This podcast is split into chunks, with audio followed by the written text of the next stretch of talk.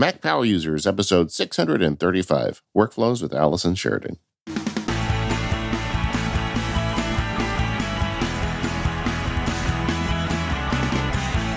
Hello, everyone. This is David Sparks. I am your host, and I'm joined by my co host, Mr. Stephen Hackett. How are you today, Stephen? I'm good, David. How are you? Oh, man, it's so fun making Mac Power Users and doing this show every week. I'm having a great time. Good. What a great day. We got nice another good weather here. We're having good weather. Every, it's, it's just all it's all good, brother. It's all good. And we got a friend on the show today. Welcome to the show, Allison Sheridan. Hello, gentlemen. How are you? Allison, I was looking because you've been a friend of mine since before Mac Power Users existed.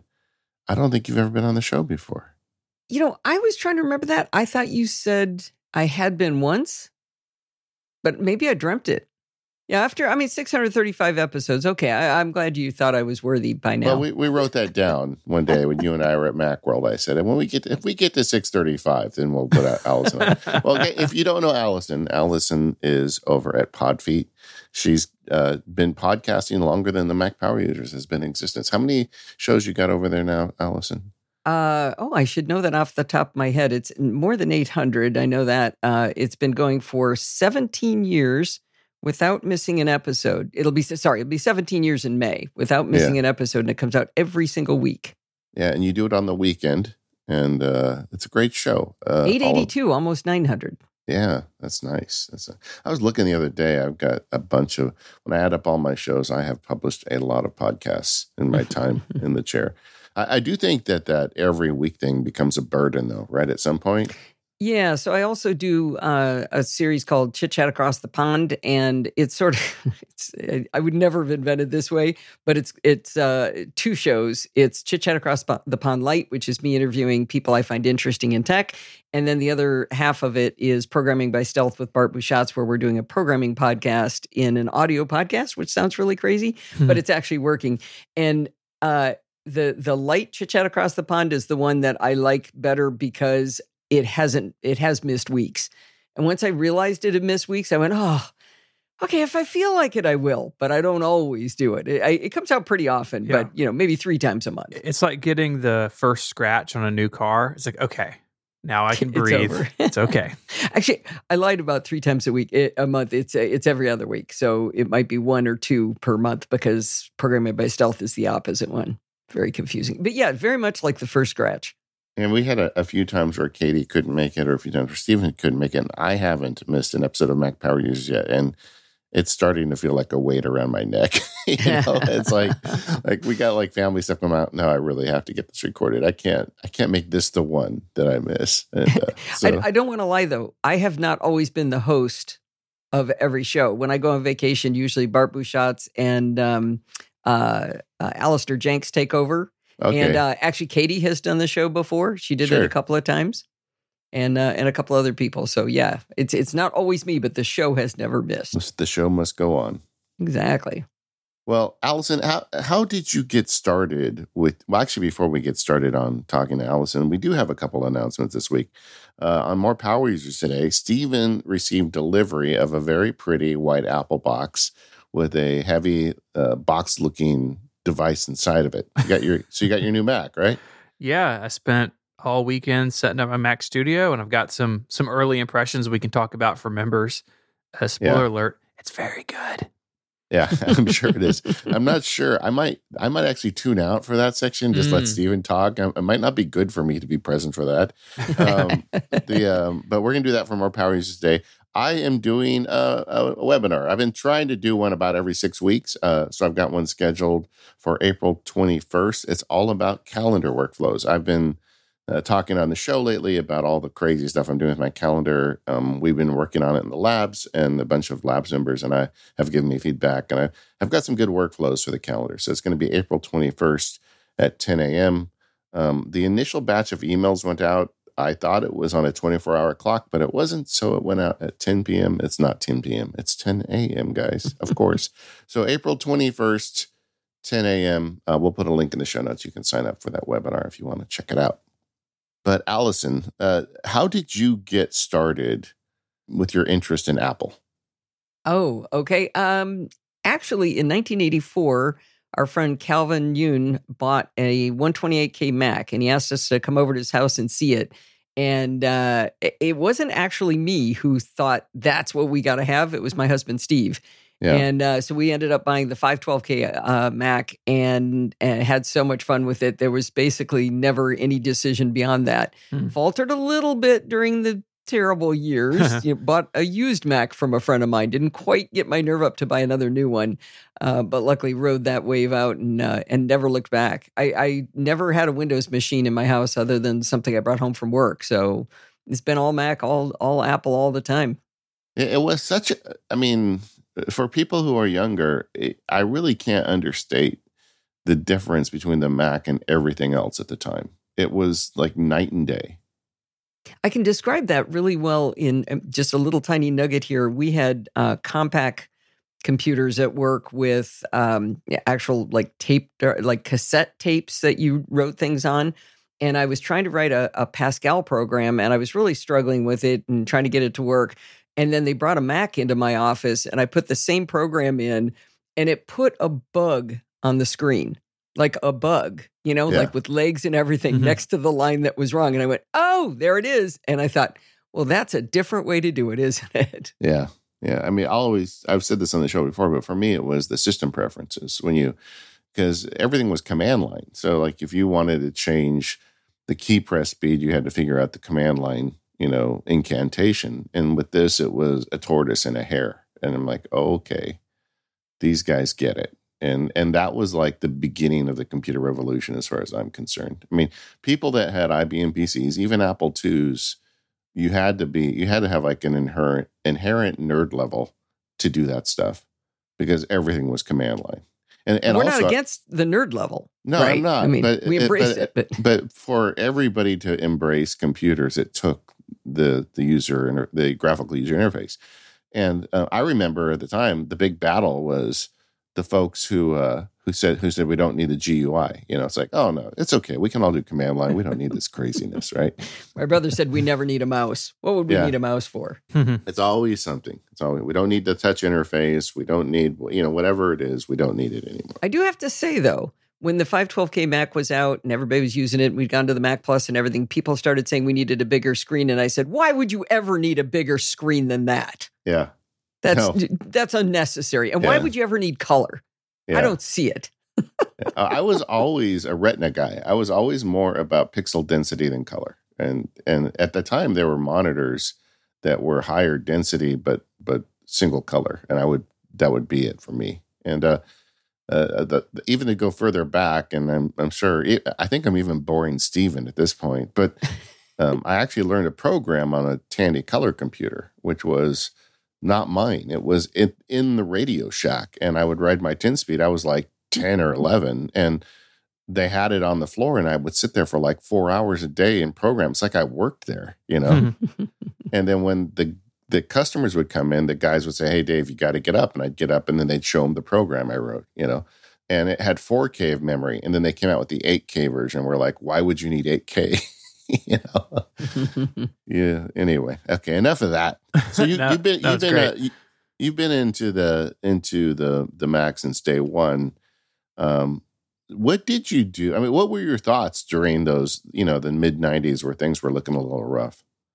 you know, if I had known how bad it was, I would have had completely different thoughts. I mean, to know now they were like within weeks of bankruptcy, I had no idea. Yeah. I, I was just really annoyed by the confusion. Uh, you know, there were so many models, and you ju- you couldn't figure out what to buy, what the difference was between them. Um, I never really considered buying a PC, and I didn't. Uh, like I said, I didn't understand exactly how much the company was faltering. So um, it wasn't, there was no emotion about it other than annoyance that I couldn't figure out what to buy. And I wasn't sure, you know, that, like I said, that's why I bought a buddy of mine's used, uh, used Mac at the time. But at some point, you went from Apple user enthusiast to um, podcaster. And, you know, I, well, I say press, I mean, you, you began covering Apple. And that's, you know, 890 episodes ago when you got started with Podfeet. How did that happen? I'm not really a news podcaster. Um, I leave that to to everybody else. Uh, I do more technical descriptions and and uh, d- teaching about apps and how they work and and things I've learned how to do on my Mac. You know, programming stuff, terminal stuff. Um, that's a little bit more my bent. Um, and I also have a pretty big focus on accessibility. So when I test out an app, I often test it with VoiceOver, for example, to find out whether it's it's accessible. Um, I got into it because I found that I was just stopping people everywhere in, you know, in grocery store lines, telling them what I knew. And I thought when I heard about podcasting, I thought, wow, it might be interesting to to do it to people who chose to listen to me. Yeah. That, it, it, didn't stop me from doing it at grocery store lines, of course, but uh, it it was something that sounded like fun. Um, around the time that uh, I started, my brother Kelly passed away, and and uh, Kelly was one of these people who would just do stuff. You know, like he lived in Hawaii on the Big Island, and he thought, you know what, I think I'll I'll buy property in Kauai and I'll build an organic farm, and he just went and did it and and I could hear him saying as I would was rolling around the idea of maybe I could start a podcast. He would just he said, you know, just just do it, man. Just just you know, Nike all over that. So and true. uh, yeah. and so I did, and um, that was in May of 20, 2005. And my show has evolved completely, which is which I think is a lesson is just start. You know, see if you've got the run room, and and it, it, hopefully make a really bad first episode or first 10 episodes because then you can look back at them and laugh. I know some people, these guys do this show called Eye Bites, and they've only done like three episodes. Their first episode, they killed it. And I told them, I said, that's a terrible mistake. You know, Yeah. you're not going to be able to go back and laugh at that one at all. Yeah, Katie and I, uh, we've shared on the show but when we recorded the first episode of Mac Power Users. We finished the entire show, and then I said, "Hey, you want to do that again?" And she's like, "Yes." and so the very first episode of Mac Power Users actually was recorded twice. But the uh, yeah, it's, I think there's something to that. Also, the nice thing is when you get started in kind of this new content world, usually you don't the stakes aren't real high when you get started. So it's okay if you you flub things up and make some mistakes. You just uh, you just learn as you go along. You know, kind of build the parachute on the way down, as they say. Yeah, I, I I do remember distinctly one one specific event. I did four episodes. I used to go to the uh, All Things Digital conference from the Wall Street Journal, Sure. and so my my second, third, and fourth episodes were about that conference and what I learned. And, and like you know, Steve Jobs and Bill Gates were there that year, so it was it was a big year to get to do that. Um, but I I pod faded. I stopped. So when I say 17 years, it, it's after this this couple of week gap. And uh, a guy named Neil uh, sent, wrote to me and he said, "Where's the podcast?"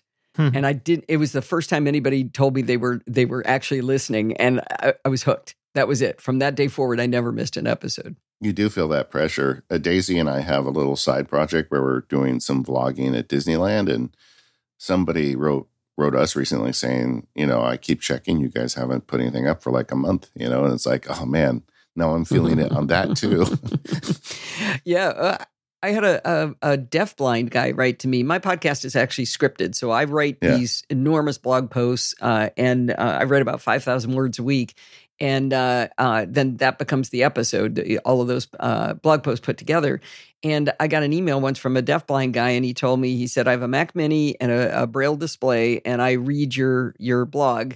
And so never stop doing it. Please never contact me. Goodbye. like he didn't want to engage. He just wanted me to know he was there. And I Yeah. imagine he's still there. Eh, Yeah. He may or may not be, but I imagine that he is. And I will always keep doing those blog posts for him. it's always this interesting trade off, right? Once you start getting feedback from an audience, because I found over the years sometimes an audience may want to pull you in one direction or another, and it's up to you as the creator to see if that's actually what you should do or not. Sometimes it is good feedback that you should uh, listen to and make adjustments for, and other times it's changes something into something you don't want to make. And I always find those moments interesting to consider kind of where things are and and where they should go. I love that you brought that up, Stephen. That I definitely think a lot about. Uh, uh, a lot of podcasters I know do do a survey. I'm never doing a survey. I don't want to do what they want to do. I want to do what I want to do. And you know, if you if I don't end up with a huge audience, that's okay. I I I can't do something I'm not passionate about. I've had people make suggestions. I'm like, yeah, that's really adorable. Why don't you go make that podcast? I don't want to. This is what I'm doing. I'm having fun. I love what I'm doing. I write about what I'm what I'm passionate about. And if I'm not passionate, it's just going to stink. Well, one of the nice things about any degree of success in this stuff is anything you do, you'll get email telling you how great it was and how bad it was. so um, every anybody who's ever written me to complain about something or tell me how great something is, I guarantee you I've received email on the inverse of that. And after a while, you don't you just don't pay that close of attention to it uh, because you just make what you want to make. You know, you make your thing, and you hope that that resonates with people. I, am with you, you but I, you I can't keep going is, forever. Like I this this yeah. this wheel turning, you can't keep it turning if you're doing stuff you're not passionate about, or yeah. not being allowed to do something you are passionate about. So yeah, another thing I think people get in trouble with when they try and do this stuff is if they try to play a role, and mm. you can't sustain that. I mean, when you listen to the show, I mean, between the three of us, we've got I don't know, a couple thousand episodes under our belt. Right. Um, the um, you can't play a role. You just got to be who you are, and people either like that or they don't like that. But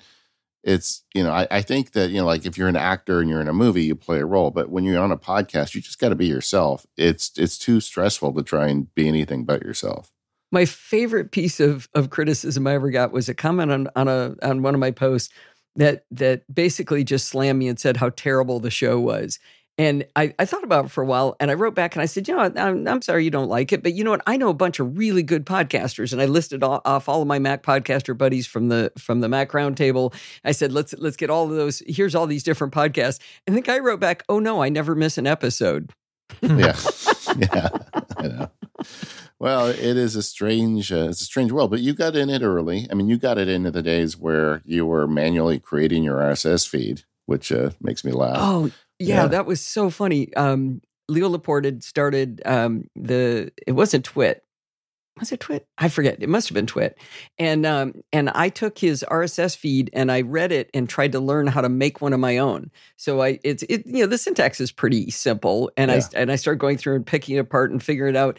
And I got to the one point where every episode is called an item. And so you got little angle brackets item, close angle brackets item. And inside that, there's a bunch of information like title and episode number and all, whatever, you know, uh, what kind of type of file it is. Is it an MP3 or whatever?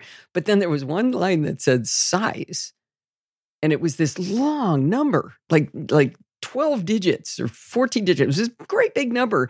And sat there looking at it going, what is that number of seconds? What the heck is it? Turns out it's bytes. Yeah, but but that was the level of thing that how I was hacking this together with a uh, you know a chisel and a stone back then.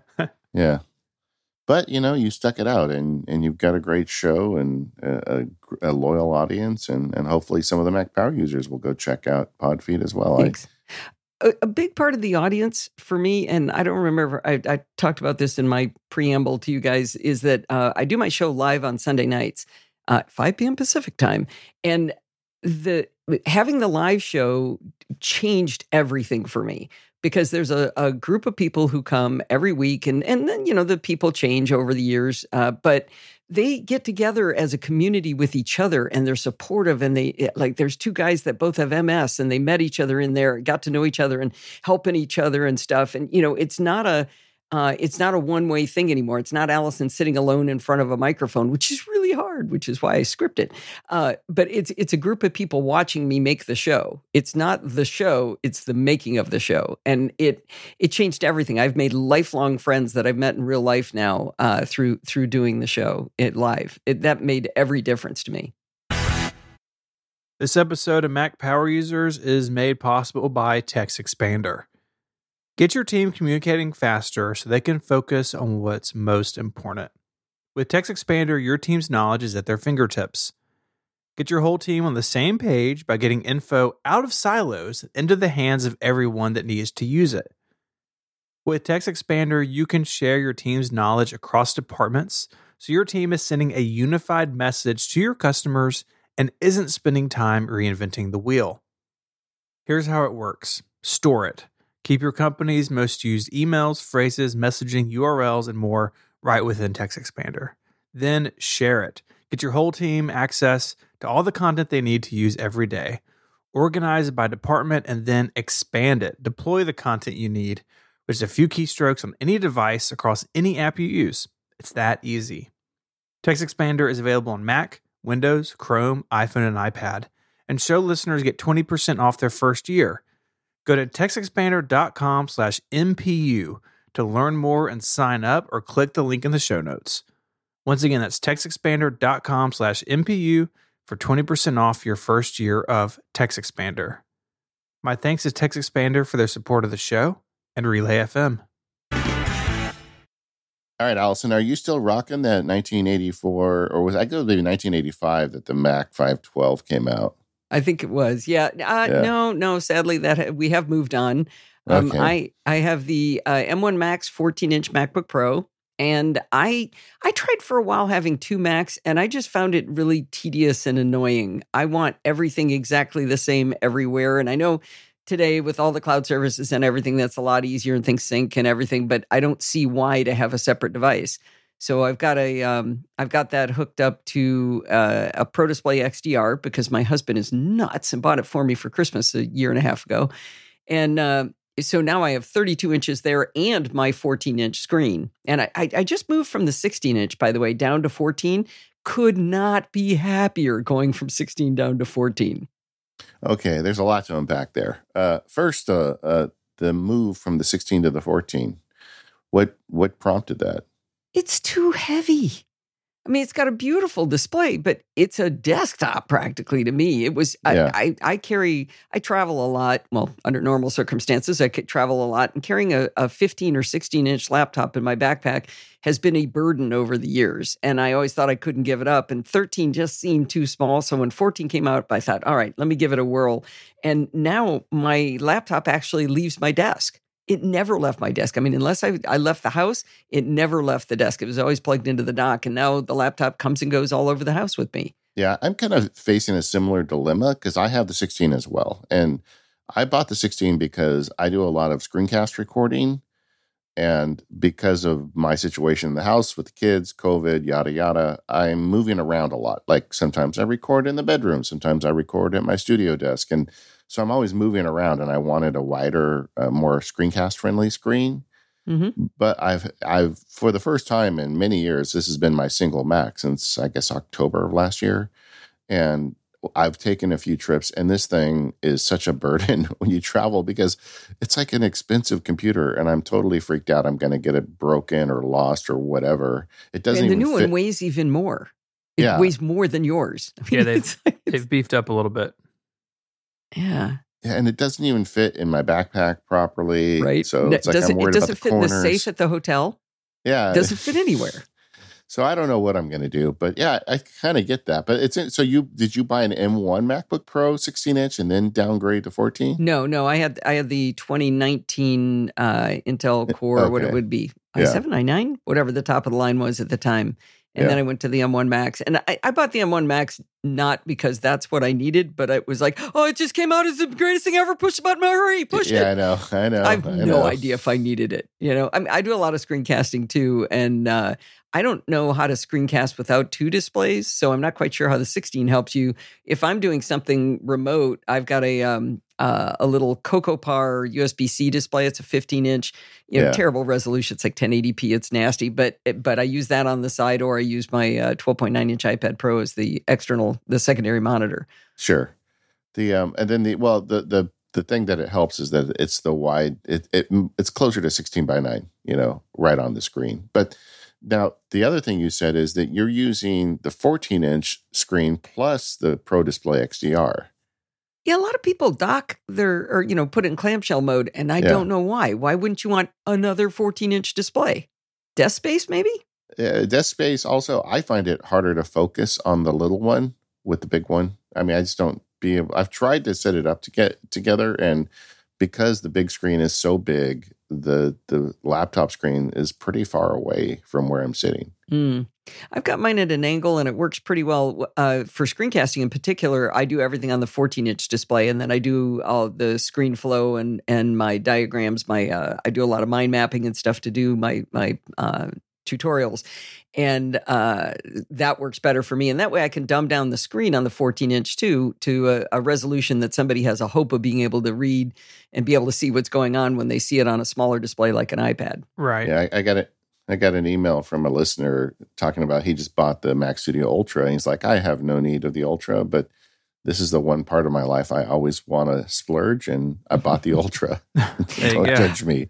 And I'm like, okay, I got to be nicer on the show about that. Yeah. While not everybody needs the Ultra, there's nothing wrong with buying yourself a Mac Studio Ultra. I've got a, a listener who says, you know what? My wife loves me. I don't drink. I don't smoke. I don't gamble. I don't. I don't run around Sure. on her. I get to spend all the money I want on tech, and that's our that's our deal. Yeah. How do you like the the Pro Display XDR? I mean, for a while that was the only option from Apple, but now of course we have the Studio Display. Are you happy with that choice still? I am. Um, I don't need it.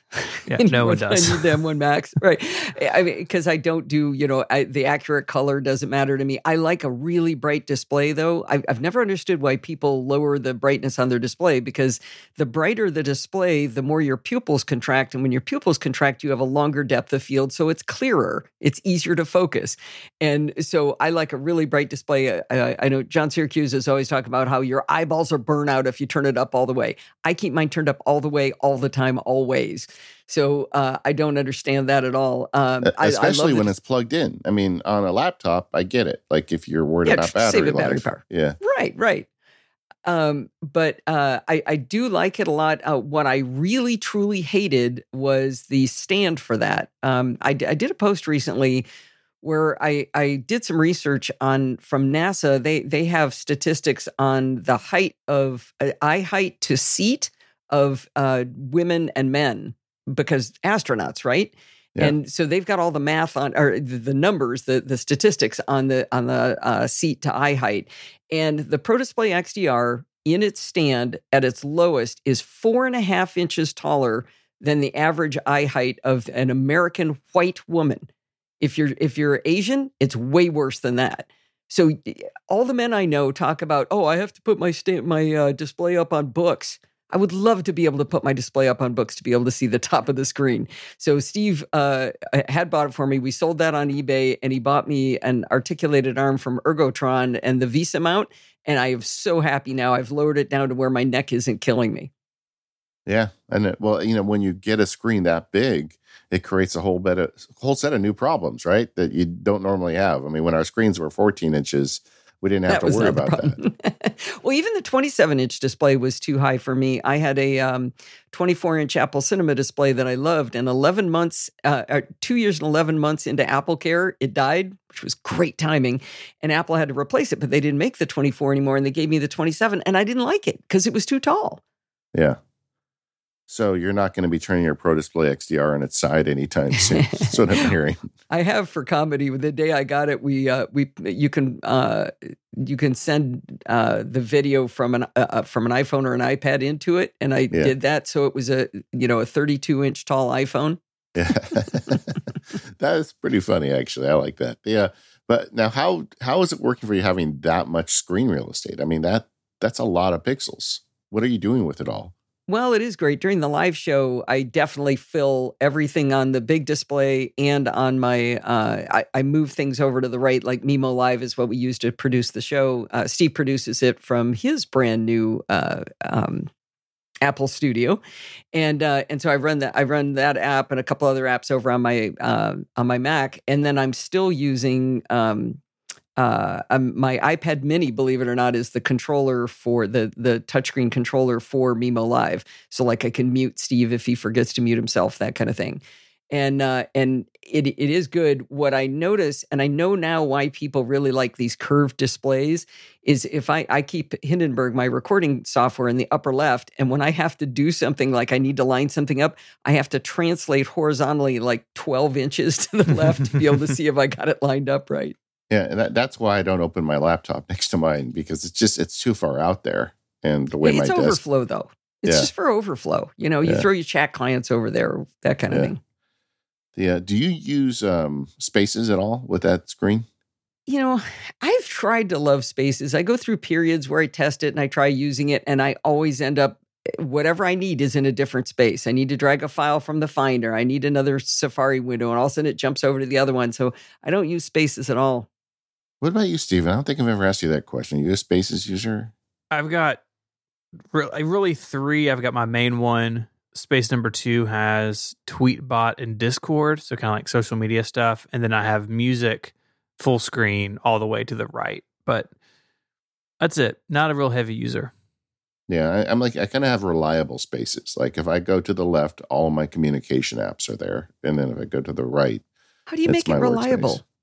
How do you make you it just, always end up at the same place? I have a keyboard Maestro script that I run in that space that opens every app and sizes it for me. So I've got, you know, Twitter, mail, messages, Slack, all that stuff opens up because you've got this huge screen. You can put them all. You can put all the apps on the screen at once and it's in a nice grid. I'll send you a picture. So I, I understand doing that. Uh, yeah, I've got a keyboard maestro script that uh, starts up my live show and and yeah. sets all the windows into the right positions and stuff. But I unplug my laptop and plug it back in, and I put something in full screen. It ends up in a space four spaces to the right. Yeah, well, I don't have that problem. But when I unplug, I completely leave that screen that space alone, and I don't touch it. Um, I could run another script on it to resize everything, but I usually when I unplug it, it's for the purpose of recording a show or a screencast. I don't care about that stuff when I'm doing that. And then when I plug it back into my my monitor, everything goes back to normal. So I i have actually had good experience with it, but I also only have three spaces, so they can't go four spaces to the right because there aren't four. Um, well, you know. it makes them up on its own, though. I didn't wow. ever tell it to do that. Well, I think maybe your computer doesn't like you that much, Allison. Mm, there's that. so we've talked about your your Mac setup using MacBook Pro, this big beautiful display. Uh, what about the iPad? Does that fit into your workflow anywhere? It it depends on which iPad you're talking about. I cannot figure out for the life of me what to do with an iPad Mini. Like I said, I use it as the control surface for Mimo Live, and that is literally it. I can't. I mostly it's because I can't type on it. I think I don't enjoy typing on it with my my fingers. You know, it just there's nothing natural about using that, and I have to contribute. I think people who are good at consuming things, like who can read Twitter without writing back to Twitter, that'd be great. But I can't do it. Uh, I like a Kindle better than an iPad for reading books. I just I just don't find any use for it at all. On the other hand, my 12.9 inch iPad Pro is the bomb. I love it with the Magic Keyboard and I use it constantly. I use it as essentially my TV to watch video podcasts, and um, I watch the Hulu, and you know I watch my Chick TV shows on that. Uh, but I also write on it a lot, and um, I might be jumping ahead a little bit here because we're going to talk about it later. But uh, Ulysses is my tool of choice because it works so well on the iPad and on the Mac, syncs perfectly, and uses Text Expander. With those things together, it's worth every penny for me. But uh, yeah, I use it like crazy. The iPad Pro is is a big part of everything I do. Well, I have a suggestion for you. I, I don't know how low your your screen is now. It sounds like it's pretty low to the table. Uh, mm-hmm. But if you have any space under that big Mac screen, put your 12.9 inch iPad underneath it, even if it's laying down a bit. And uh, it's really like that is my second monitor um, because it's awesome. I can do iPad stuff. I can, if I want to have a YouTube playing in the background. Also now with uh, what is it, Control Center that you, uh, uh, what do you call that, Stephen? The new feature where you drag your oh, mouse on. Yeah, I know what you're talking Universal talking. control. There we yes, go. There it universal is. control. Uh, with universal control, I can drag my mouse on it, use my keyboard. I don't even have to get a, a, a multi-radio keyboard. It all works with one. Man, I I love having that iPad screen down there, and I use that as my reference monitor. Like when I'm recording or something, I'll just make that a um, a sidecar monitor, and then I'll put all the recording tools down there. So I find so many uses for that. So with I Mac. couldn't. There's no way I could put it under. My my monitor is less than an inch from the table, okay. so well, not there. But I have the iPad Mini sitting in front that I could do some more stuff with. Put chat clients down there. Um, I, you know, I've got enough screen real estate for that. I, I again, I do use the big iPad. Uh, yeah. The small iPad, I just don't see why. But the big iPad, sure, is a second monitor. And even now, that sidecar, I don't know when this changed, but I didn't use sidecar for well over a year. And I just noticed that you can now get rid of that stupid bar on the left hand side and expand it. Yeah. So it's a lot more useful there. But it's also sitting right there with a keyboard. So it's not like that's magical. I don't know. Yeah, I, I had planned on selling mine. It's a, it's the 2018. It's the very first blocky square sided iPad Pro. Mm-hmm. And I had planned on selling it because I wasn't using it much. And I thought, well, before I send it off, let me just try this. And it was immediately like, yes, this is something I need in my life and oh, not going good. to sell this. Yeah. What what about the iPhone? Which iPhone are you using? Uh, the 13 Pro, and I love it. Uh, mostly because I care about the camera. Um, again, didn't need the 13 Pro because I had a 12 Pro, but uh, could get it. So the uh, iPhone 13 Pro is is awesome with the the camera. Like I said, I I have grandchildren.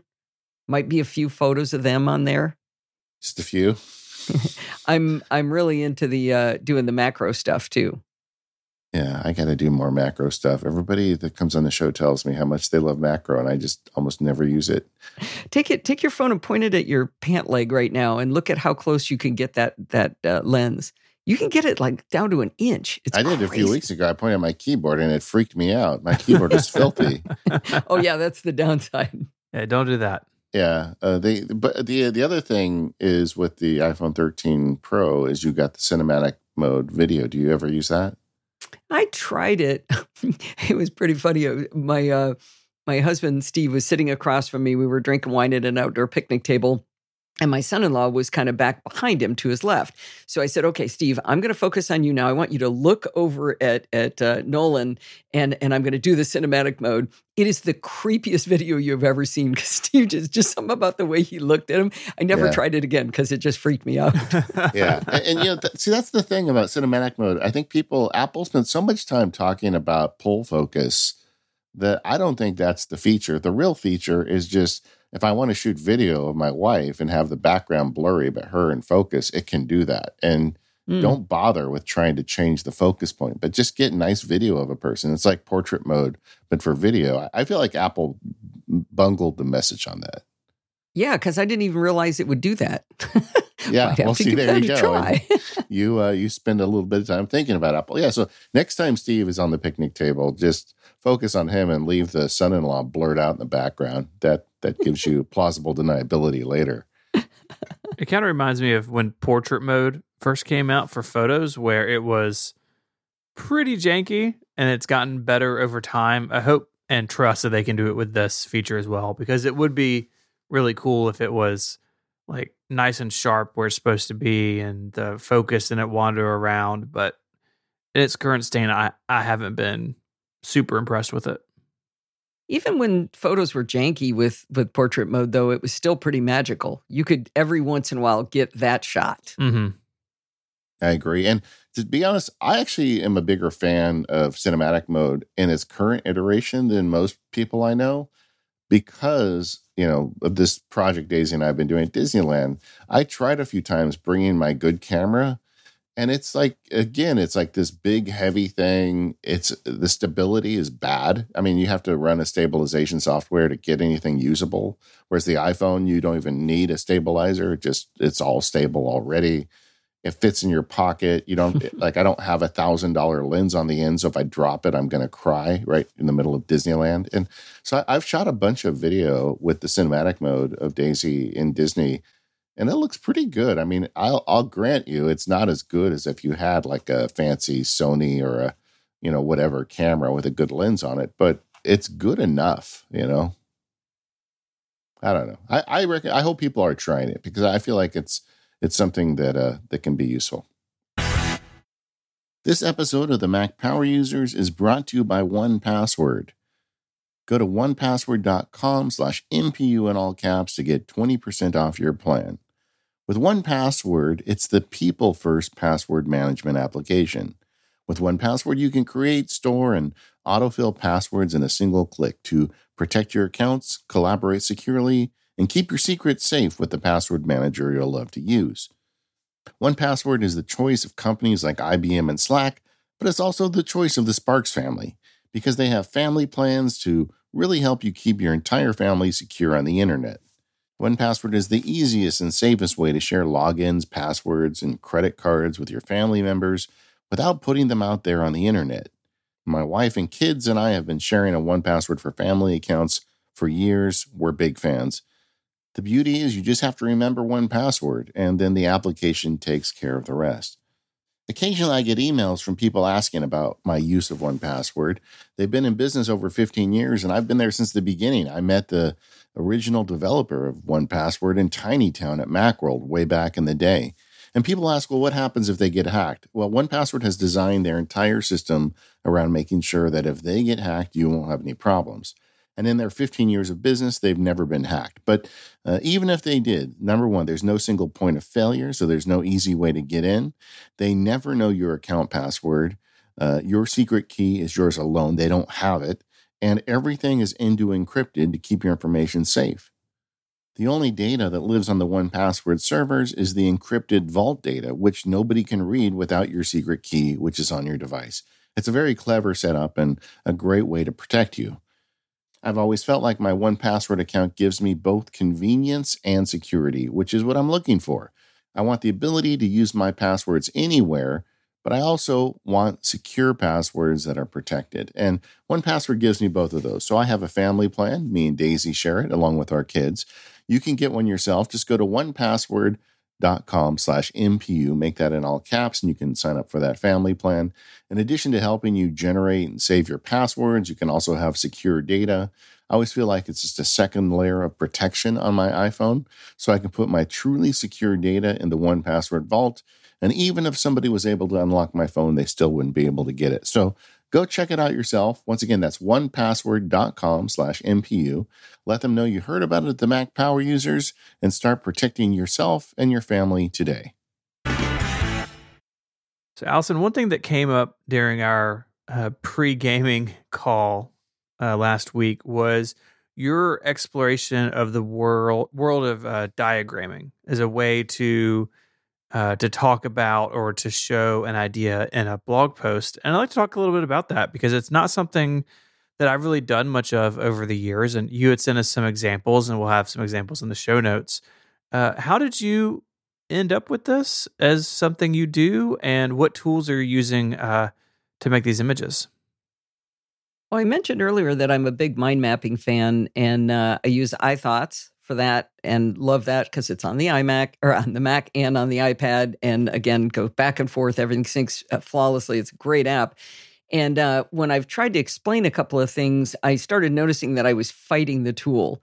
And I thought, you know what, a diagram would be a better way to go. And there's a, a free web service called diagrams.net and I believe it's actually run by Atlassian, uh, who does uh, uh, they do some web services or um, wiki stuff and enterprise work. So they have a real business model, and that's why they can make this free. And um, they also have a desktop app. It's very confusing. The website used to be called Draw.io. The desktop app is still called Draw.io, but the website is now Diagrams.net try to try to keep those pieces in your head. Um, but it's a really easy well-made tool for making diagrams that cost you absolutely nothing. It's not perfect. It's a little bit a uh, little bit hard to use at times but i find it's a great way to to lay things out. And the place i actually started doing it was when we went on travel. We went on a really complicated trip to uh, uh, dubai india and nepal. And we had i don't know 12 plane flights, uh, 15 hotels, uh, trying to keep track of what city we were going to be in on what night and where we were going to be. I wanted to be able to show my family, you know, where we would be at these different times. And this diagram, it's one of my favorites. I would walk up to the immigration people and simply hand them the, the paper. I had a little, you know, a little sleeve and everything. And it was great because they'd go, nah, nah, nah, okay, got it because they always ask you where are you staying? you know all those kind of questions and i just had it on a diagram so i never had to remember what it was or flip through a bunch of paper. Um, believe it or not another thing i've used it for is we have a really complicated uh, method of going to doing christmas because I've got family in San Diego and family in uh, uh, other closer cities. And then we go up and visit Steve's family. And there's dogs and cats to put in different places. And people go on vacations after Christmas and figuring out where all the cars are and making sure everybody knows where they're supposed to be. And so I make one of those diagrams every year for Christmas. And it's it's I've done it all with diagrams.net. This is it's such a powerful tool. So you told us about this last week, and I've been fiddling with it the last week, and I'm really impressed with it you know and i think that uh, not only does it it do a good job of working with a um, you know on your browser it integrates with a bunch of good services like dropbox notion. Um, i had just ran a, a script on it this morning and and i put it into obsidian with what they call an iframe which is now i'm getting super nerdy but there's like a lot of stuff you can do with this stuff, and the idea of having your diagramming tool on the internet, so long as you you haven't got sensitive data in it, is something I think is worth checking out. Well, and that's why the desktop app is cool too, because I can do like the family diagram is not on the internet. Yeah. But the other ones I do, I usually do on the website. The one I'm really, I was really excited about in October when Apple announced the M1 Pro and M1 Max in the laptops. I couldn't figure out what all these different models were because there were so many different decision points, right? There's how many CPU cores do you need? How many GPU cores? How much RAM? How what the power adapter can be affected. Literally, the number of cores you choose in your CPU affects the size of your power adapter there, there's all these interdependencies that are really complicated and so i made a diagram of that and it got a lot of traction that one was was pretty popular and I, I was able to lay it out in a clean way that you can see the repercussions of your decisions at any point. You can say, okay, I need, uh, I only need a 24 core GPU. Well, that turns out that means you can have 32 or 64 gigabytes of RAM. But if you went to 16 core, you could only have 16 or 32 gigabytes of RAM. You know, it, it, these decisions were difficult without being able to see this. There's two things the diagram doesn't show. How much is it going to cost? and which everybody wanted me to add. And I said, no, that's like 128 more pieces of information.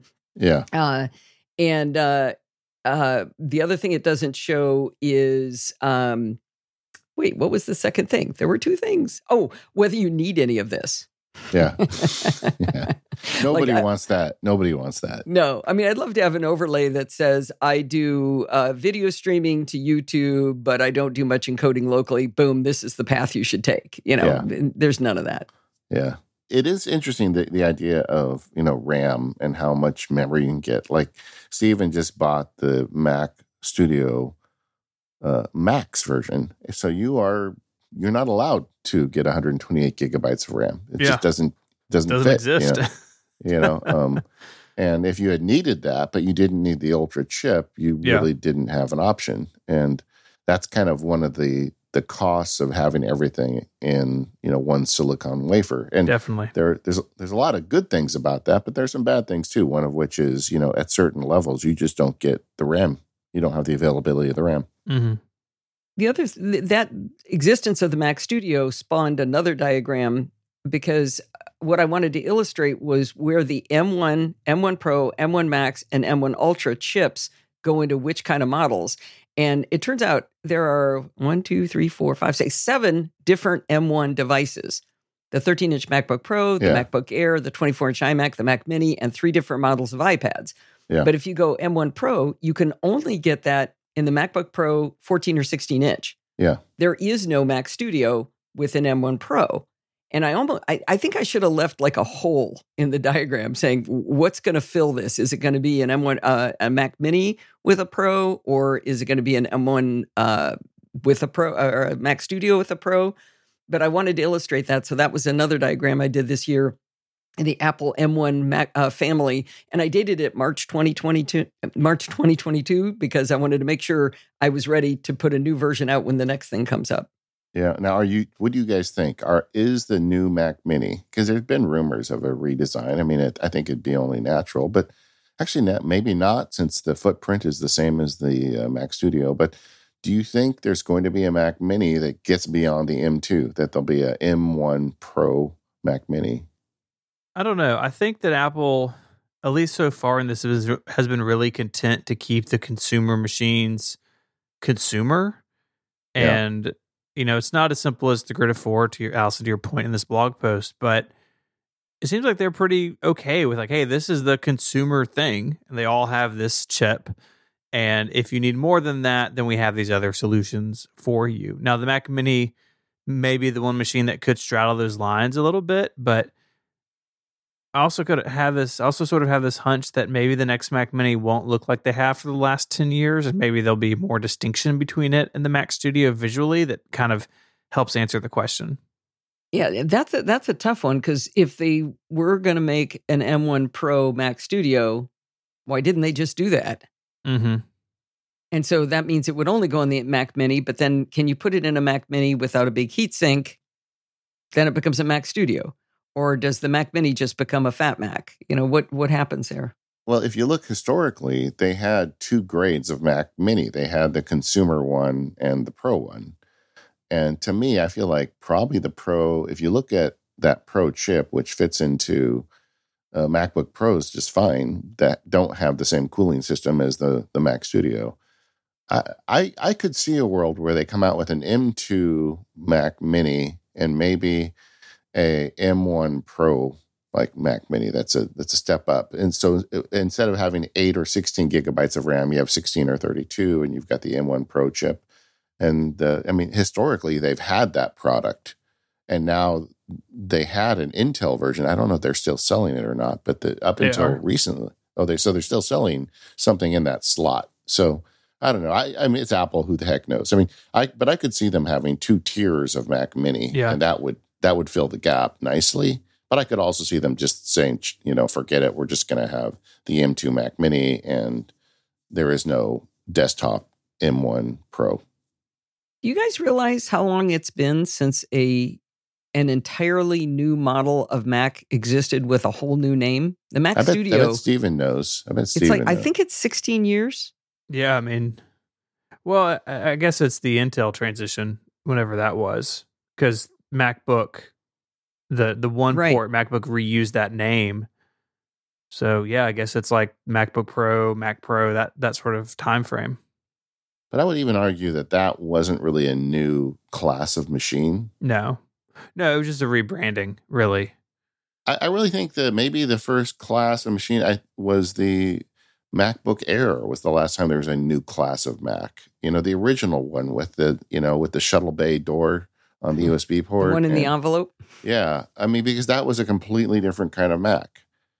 Um, I think there's a good argument to be made there. That was a new class, ultralight. You know, was the first ultralight. yeah, I'm talking Mac. about a whole name too. The Mac Studio. That the MacBook Air was a new name too. That's a type of MacBook. Just Mac Studio. There's nothing before it, right? It is it is unique. There's nothing. It's not a variation on a theme. Yeah. Yeah. I, don't know. Steve and I were talking when that first announcement came down. What this really does is takes the brakes off. So the Mac Pro is going to be crazy, ridiculous, and expensive. I mean, they made the Mac Studio for most of us. And then the very few people for whom that is not enough, get your checkbook out, gang. Here it comes, you know. Have you ever owned a Mac Pro studio, uh, Allison? No, uh, the I mean, we had cheese grater Macs back in the day before the uh, before the laptops came out, but uh, no, yeah, Me either. Well, no, the, I uh, did until very recently. oh, you you no longer own it? No, it's been sold. Oh, okay. Well, did Moved you, on. Uh, did you give it a hug before you sent it off? It was sadder than I thought it would be. I bet. I bet. I think you did the right thing, though. Get some money out of it while you can. Oh yeah, yeah. There was too much value in it for it to just to go straight into the collection. You know, I can find another one in 15 years. It'll be okay. yeah, yeah. Well, I guess that kind of tips your hand to what we're going to be talking about later. that you must you must like your new machine. Yeah, I do. Um, I do. Um, uh, Allison, I did have a, a question to circle back to the diagramming for a second. I'm not a huge mind map person. I just I just don't really think that way. But when I do uh, use that as a tool, I have a tendency to sit down like with my iPad and use my uh, Apple Pencil, and it just feels kind of like a, a visual way of of putting something together. Uh, when you're sort of in this creative process of putting something together visually in a diagram, is that a tool that you pick up the iPad for? Do you do you have that relationship to it that I do, or is this a a pretty Mac centric workflow for you? This has all been Mac centric. Um, I'm trying to f- rethink about whether diagrams.net would let you draw with the pencil. I hadn't I hadn't actually thought that uh, about that. I should try that. Um, I do use my my pencil, and I use it, and I think David's going to love this in particular. I use it when I need to think. And what I mean by that is, is in in the old days when I would uh, when I was working and I had to do a lot of annoying, disgusting PowerPoint presentations nobody wanted to listen to. I found that if I sat down in front of the computer and I opened PowerPoint, I would spend 80% of my time figuring out how to indent so that it made sense and you know getting the font right and changing the font size and and I find it even worse in Keynote. I, Keynote irritates me quite a bit, but what I discovered was if I went to the recycle bin next to the copier and I grabbed a bunch of pieces of paper and I just started writing out my thoughts uh, scribbling with a pencil, I was able to get the ideas down, and then I could always format it later. So I do that now in my in my uh, new life here, and in particular, one of the places I do it is is in programming, because I find if I try to figure something out typing, I will have to make the syntax correct. But I can write pseudocode if I'm scribbling. I can't make myself type incorrectly. I have to be precise. But with the pencil, I can just draw it out. I can draw little diagrams with, you know, cruddy looking diagrams. And I try to resist. Yeah. Um, the making good rectangles, you know, I, I I use notability, and if you take care, it'll make a perfect rectangle. But don't do that. Just yeah. scribble them, draw draw arrows, draw lines, whatever you need to do, and and scribble out my ideas. And I can change colors and and get get the thoughts going. And I can often figure out a solution. I step away from my my desk and I sit in an easy chair and I scribble. And that that is how I think is with the pencil. That makes sense, and it, it frees you from all the technical wizardry. Right? You can just actually think. Mm-hmm. Yeah, yeah, yeah. Th- there are times that I'll do that just with like a, a pen and paper if something's going to become a graphic or if I'm working on, you know, a layout for the relay website or something. It's like, yeah, I don't actually want all this to like snap to a grid and be perfect. I just want to let the ideas flow. And sometimes that little action of it snapping to a rectangle is enough. Like, no, no, no, that's not that's not what I want because now I'm going to be distracted and making sure everything's pixel perfect. When sometimes you you don't want yep. that when you're in that sort of creative space. Yeah, I, th- I, think it's a, a, remarkable way to do it. I, I, use it for something else really strange. I use it for crafts. So I cross stitch and I uh, knit and I crochet. And in cross stitching, a lot of times you want to put some letters on onto a grid. So I turn on the grid on uh, Notability, and now I've paid for it, so I, I get even smaller, tighter grid. So I can I can figure out how the letters are going to go and where they're going to fit, and what are they going to look like, and what font I can use that I found online.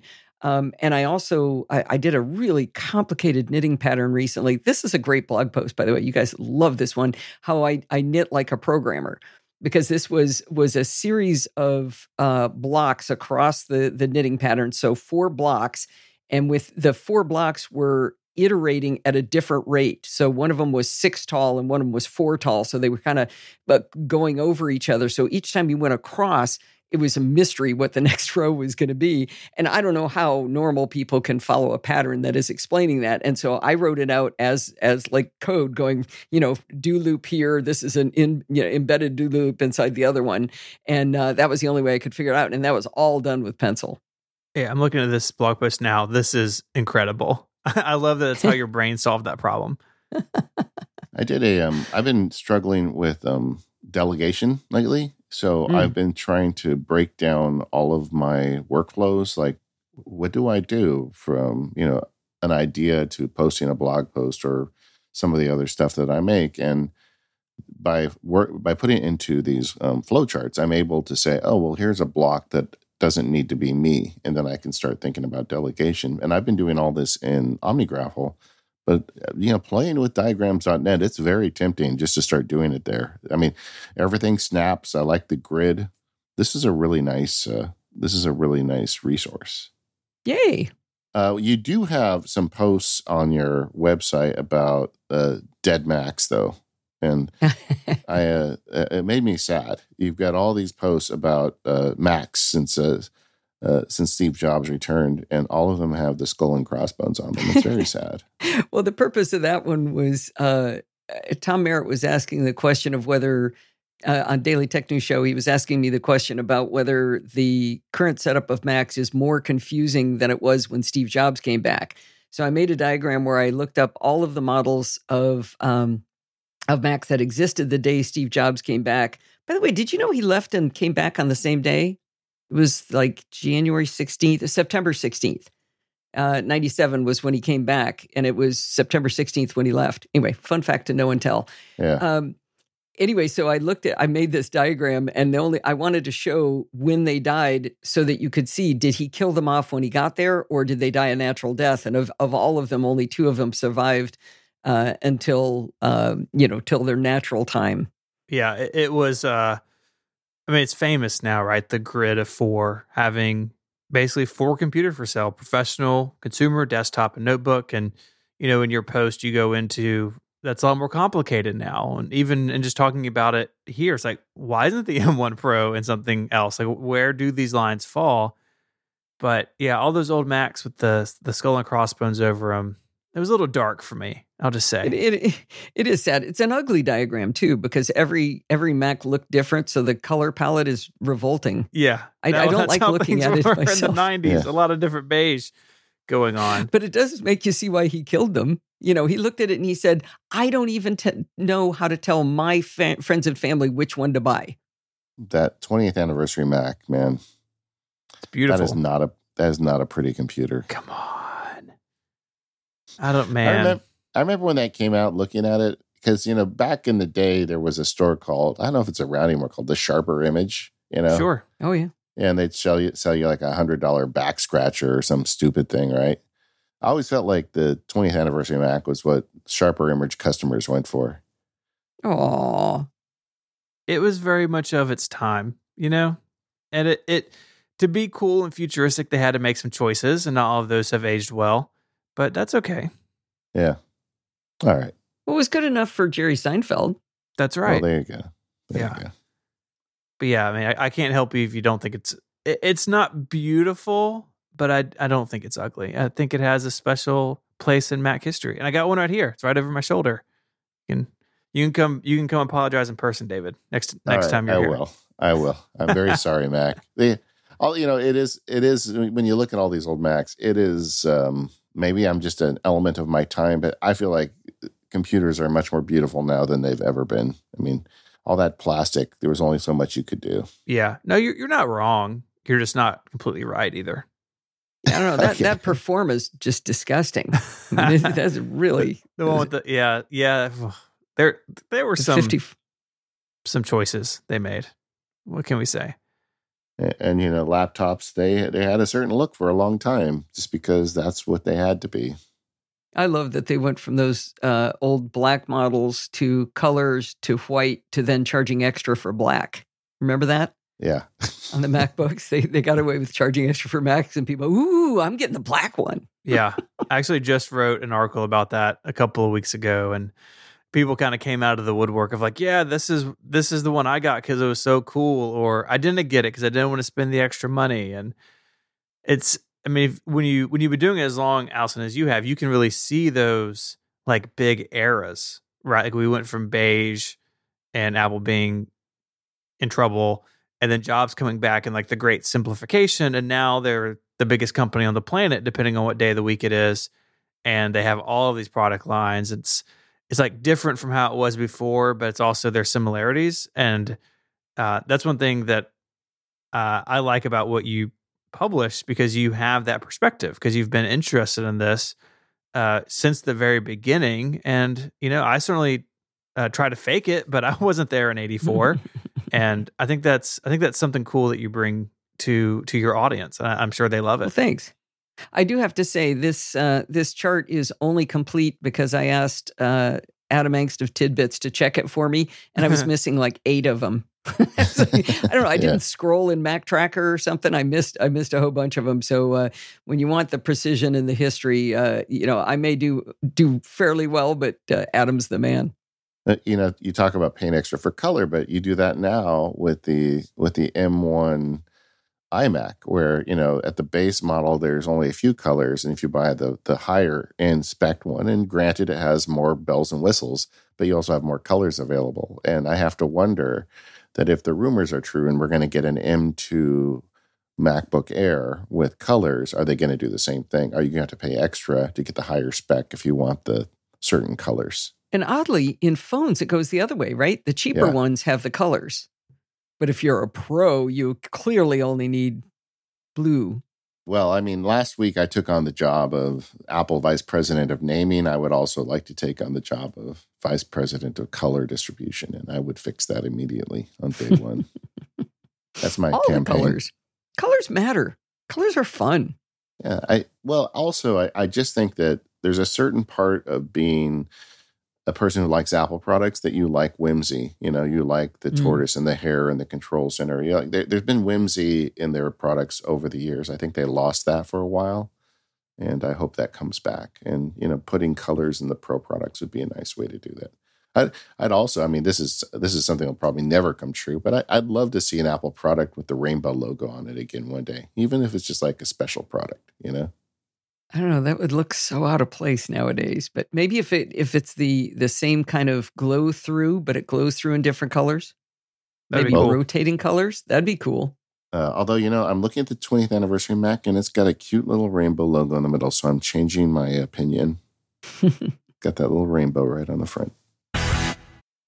This episode of Mac Power Users is made possible by Indeed.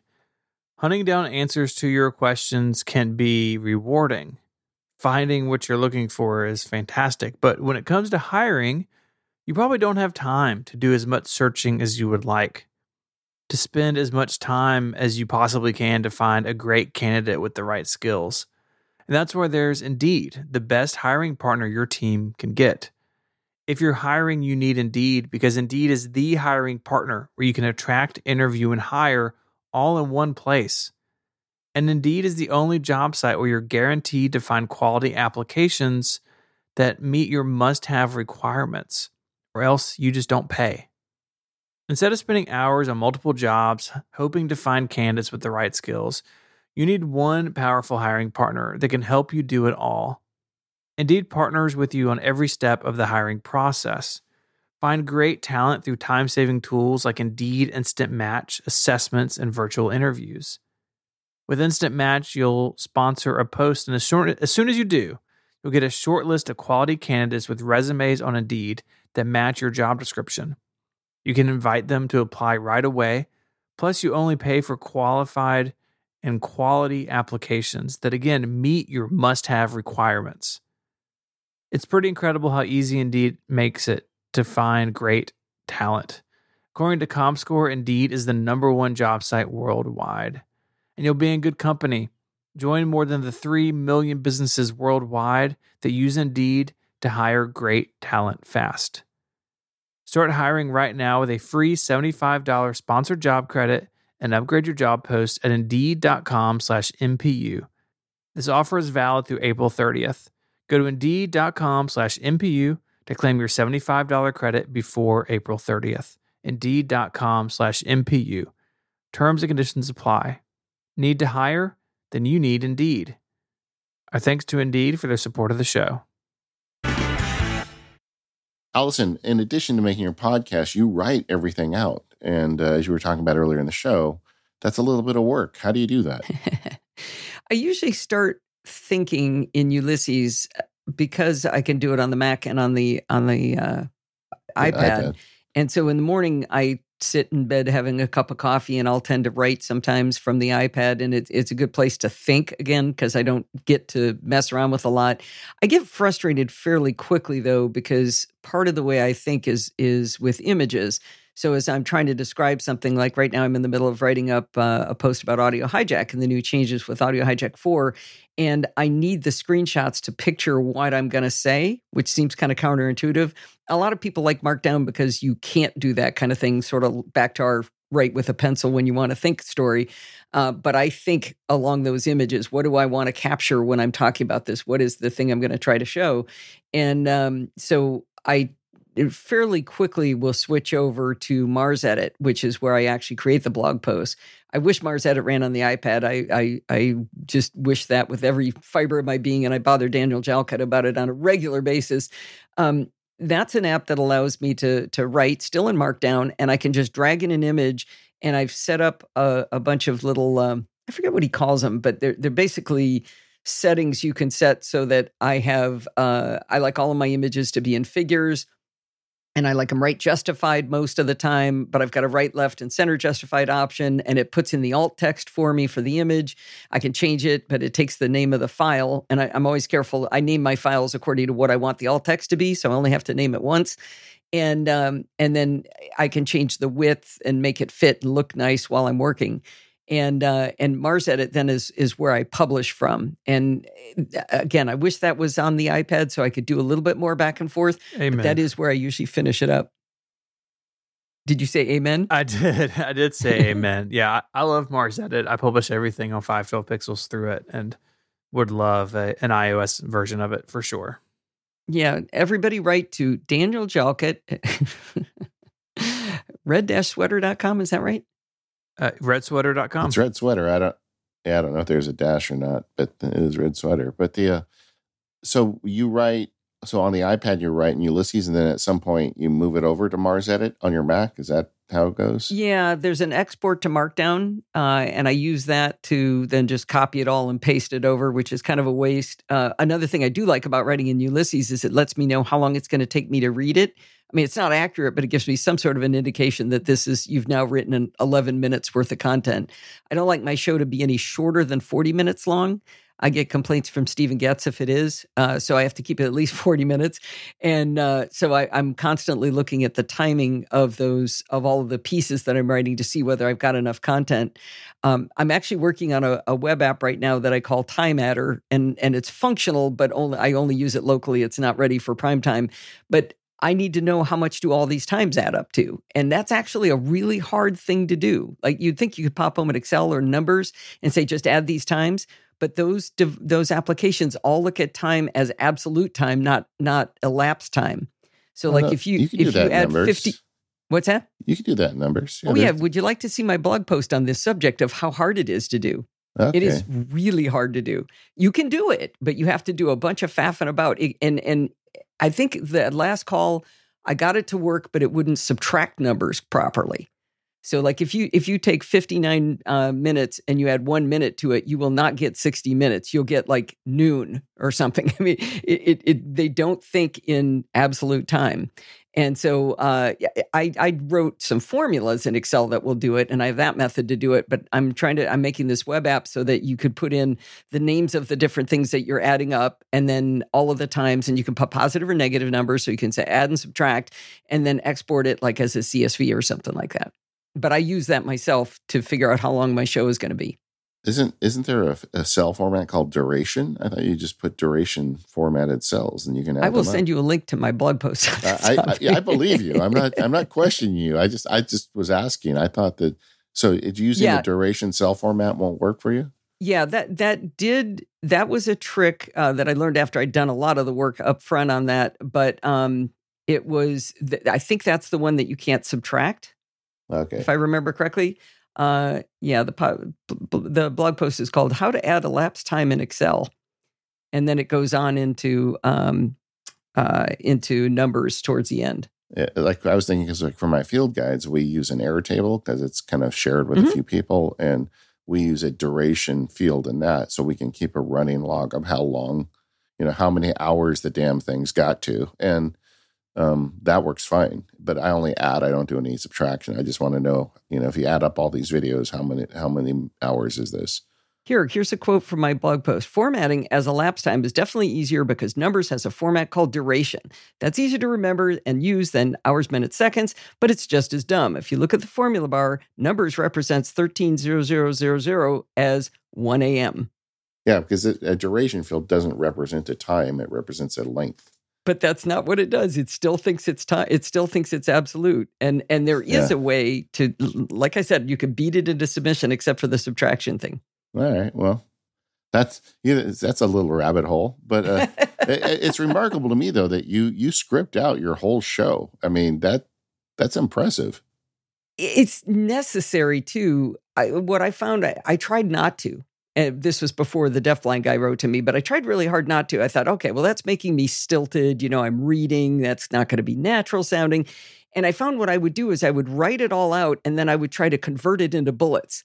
So I was removing valuable information and and making it less, you know, making the there not be a blog post to go along with it. And I remember somebody saying to me sometime one time, you know, Allison, you really shouldn't post all that as blog posts because people are going to read instead of listen. And I I said, God, that'd be terrible if they got the content the way they wanted it. You're yeah, right. Exactly. Stop that. But I write the way I, I speak. So my writing is not not technically correct. It's the way I would say it. No, no, it, it's it's it's written as a script. I mean, you, you, can see, like, I can hear your voice when I read it, and um, and I think that's the way you should do it. So, if I could do it off the cuff, I absolutely would, David. I mean, Adam does it, and I don't know Adam Christianson. I don't know how he does it. Yeah, well, it's impressive. And and then what are you doing for like your because you're doing all these different platforms with your audience. You've got video, audio. What what are what's your tool set for that? So uh, for everything, the center of the universe is everything from Rogue Amoeba. I was asked at AltConf to win a T-shirt or something like that. What what single Mac app would keep you from ever leaving the platform? And I instinctively said Audio Hijack. There's no question. Without yeah. Audio Hijack, nothing would work. And you guys are on the on board that, right? Absolutely. Yeah, so I use Audio Hijack to to capture my audio. I don't use a mixer. I tried using a mixer for a while. I had uh, Victor Cajiao help me set it up, help me figure out which one to buy, told me how to set all the knobs, and it was always a mystery to me. It was this giant piece of equipment on my desk, and I hated every minute of it. I got rid of it, and I do everything in Audio Hijack. And between Audio Hijack to capture the audio and record the audio, like like what we're doing right now, I'm doing a backup recording for the guys here. Um, but I also use SoundSource to. Um, I'm sorry, I also use Loopback in order to combine sources. So when I'm doing my live show, uh, like I said, we use mimoLive for the production. I run that on my machine, and then I'm sending my video and audio over to Steve on his machine, and then he produces is is pushing it out to YouTube Live, and um, that gets embedded on our website uh, while the show's going on. But my audio is being combined using uh, Loopback. So I combine Hindenburg, my uh, audio workstation, my recording software for the live show.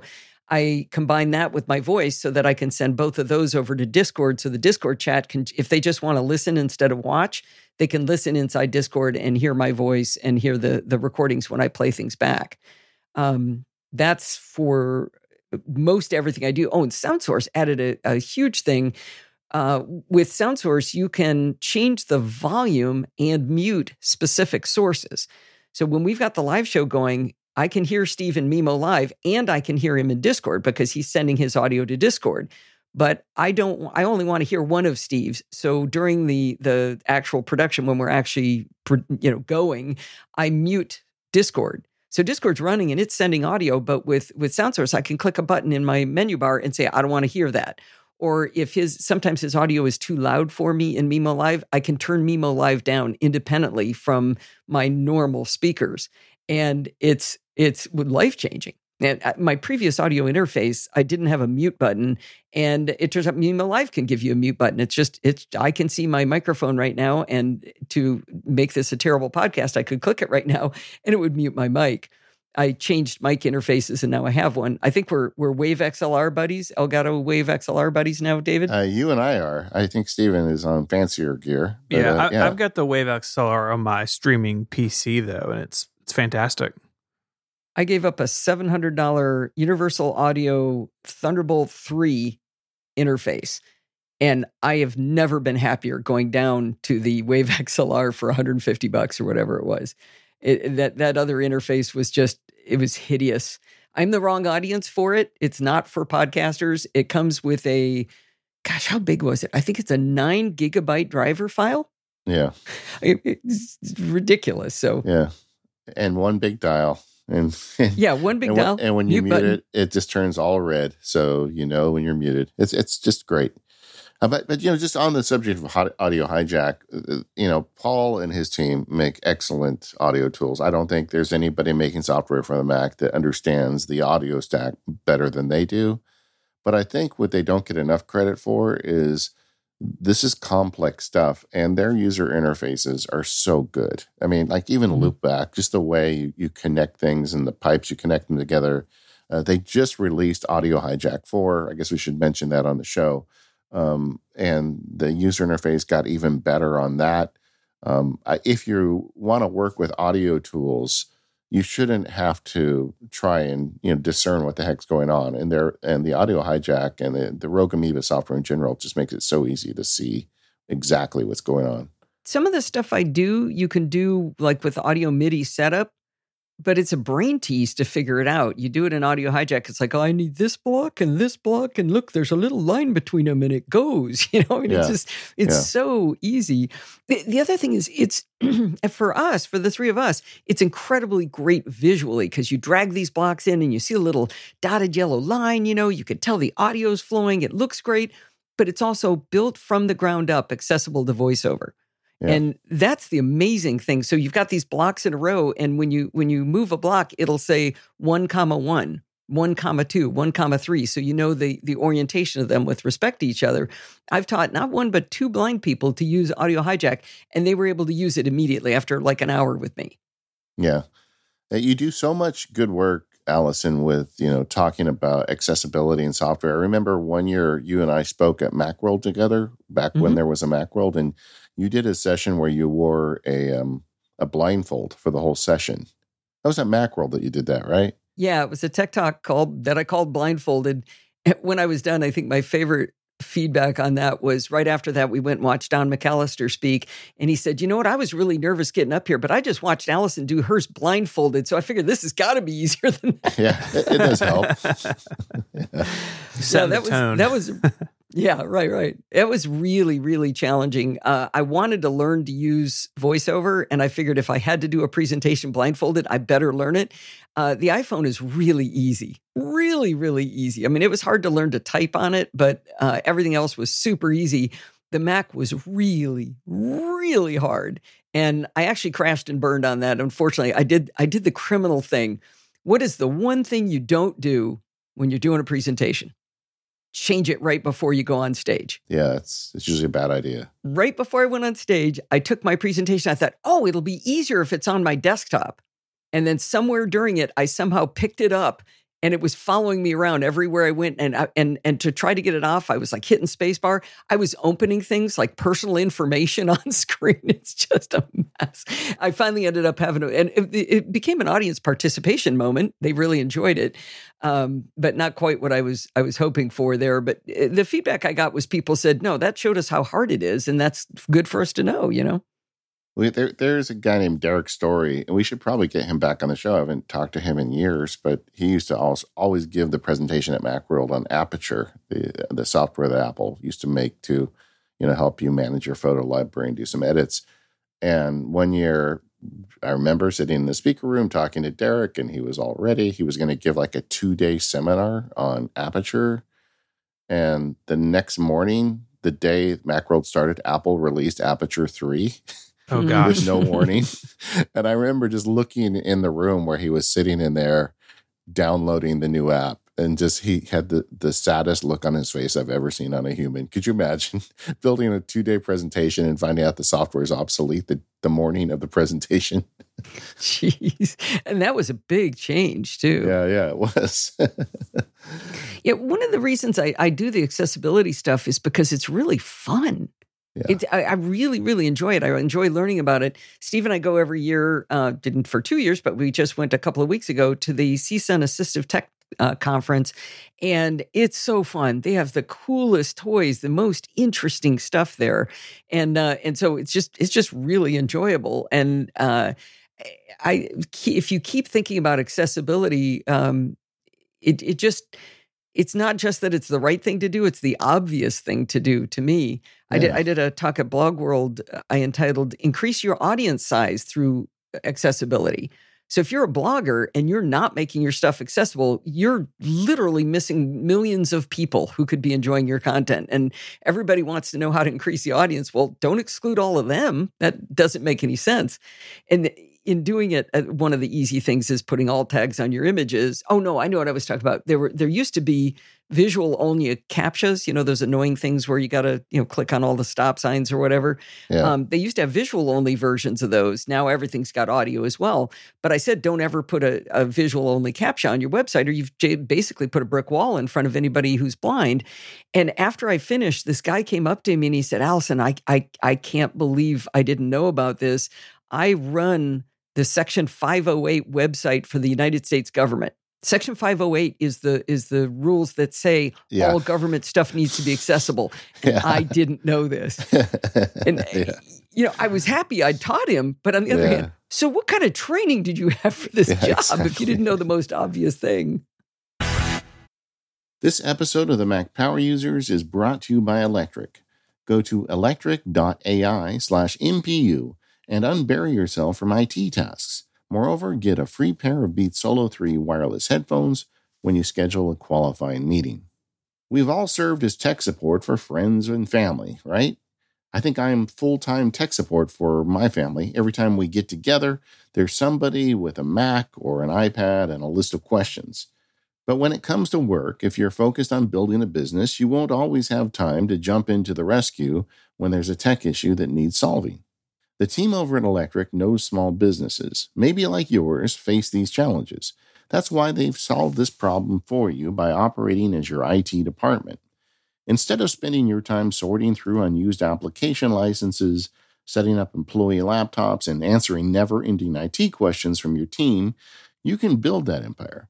With Electric acting as your IT department, you can get back to what you're good at. Plus, you get a really cool IT platform to see and manage everything. Delegation isn't easy. I'm really bad at it because I'm such a control freak. And if you're listening to this show, you are passionate about your technology. So you're going to have an opinion as to how your employees use it, and you want to control that IT. But the fact is, that's not why your business exists. Your business exists for the thing that you make so well. You've got to let go of IT and let somebody else take care of it for you. And that's why Electric exists to handle that so you can make the things you love. And for Mac Power Users listeners, Electric is offering a free pair of Beats Solo 3 wireless headphones for taking a qualified meeting. Just think about that. If Electric becomes your IT company, not only do you have someone solving the IT problems for you, you've got some cool headphones to listen to some music while you're focusing on the important work. So just go to electric.ai slash MPU. That's electric.ai slash MPU. Go there now, get your free pair of Beats Solo 3 headphones, and schedule a meeting. Thanks, Electric, for all of your support of the Mac Power users. So, Allison, we like to wrap up these workflow shows with guests talking about some favorite apps or services that we maybe didn't get to mention during the show. They can be on the Mac, they can be mobile, uh, just something that you find sparks joy in your workflow or in life. Well, one of the apps I want to talk about is called Folge. Um, it's a it's an app for creating tutorial guides with screenshots, text annotations, and then allows you to create uh, beautiful documentation. Now, I was a big fan of a tool called uh, ScreenSteps, which they then later on spawned into something called Clarify, and I loved it so much I did ads for them and uh, they eventually abandoned it at forty dollars. It just wasn't uh, a sustainable business market, and uh, so that was more for the home users. So they fo- Blue Mango Learning focuses on the businesses, and and that works great. But in the intervening years, there've been a few companies who've tried to fill the spot left by Clarify. There was one called Stepshots Guides, but they've disconnect, dis, uh, discontinued it and out of the blue came a, a company or a product called Folge, and it's written by a guy named um, Srebriny. I have trouble pronouncing his name. Um, he's a, a Ukrainian developer, and he is. I am not joking, the most excited developer I have ever met about people telling him what they think doesn't work right and they want to work differently in his software. And I've got uh, emails I can send you that show him going, "Oh my gosh, this is wonderful! Thank you for telling me this doesn't work right." It's like, really? So it's a young app. Uh, it's a couple of years old, and he's just developing it better and better and better. It is an Electron app, and it does have some interface things that are very non-Mac app. Uh, but he's he's working on those things. Like right now, the the settings sort of changes the whole window instead of being its own separate window that opens up, and he's gonna he's gonna change that. Um, but it, the annotation tools are great the ability to take a whole bunch of screenshots one after another as you're going through a workflow. You know, you you click this button, take a screenshot, click this button, take a screenshot. And if you do that, you keep yourself in the flow of what you're trying to teach. And then you can go back and do the annotations. And the annotations are great. It's got a great blur tool, it's got a magnify tool, you know, arrows and boxes and text and all that kind of stuff, numbered bullets, uh, numbered buttons. So you can say, do this, this, and this in this order. Um, and then the tech stuff you can do, uh, it's it's it's huge. I mean, it's got all the HTML elements like like headings and quotes and blo- uh, um, uh, code blocks, and you can even embed videos within those documents. And then the export options, you've got PDF and Word and PowerPoint if you want to do something like that. I disagree with that on religious means, but um, but there's also an rich HTML export where you can post it online as a single file or give it to someone as a single file and it's a beautiful export of your document in a, in a web interface Um, it's it's really great, and it's a it's a one time cost. I want to say seventy dollars, I think, but Uh, it's one 60 time. euros, 60 euros for a personal license, $100 for a business, and it's a lifetime license. So that's very reasonable for software like this. Yeah, and uh, part of that's why I, I brought up the um, the point that at forty dollars it, it wasn't um, uh, it wasn't tenable. It's seventy dollars US for a personal license, sixty euro. Um, they've got academic discounts. There's a free version. You can uh, have uh, three guides and see how it works and see if it's something you want to use. Um, super enthusiastic about this developer, and uh, plus he's from Ukraine and he just came back from bringing his parents home. So he lives in Germany now, but he just went and got his parents. He responded to me while he was doing that. That's how responsive this guy is. Wow. Yeah. Yeah. Unbelievable. Yeah. Anything else we think we should touch on? The other tool that I really enjoy, and it's something probably a lot of people have, have used before, is Visual Studio Code. That's where I'm doing my programming now. And uh, it's from Microsoft. It's a it's a fabulous code editor. It's got a rich plugin architecture. I'm learning about using linters, and those are those are uh, plugins that you can add to it. And um, it's just it's just delightful. Uh, Bart and I do. Uh, Bart Busschots is my partner in crime for programming by stealth, and uh, we uh, work together on a lot of other projects.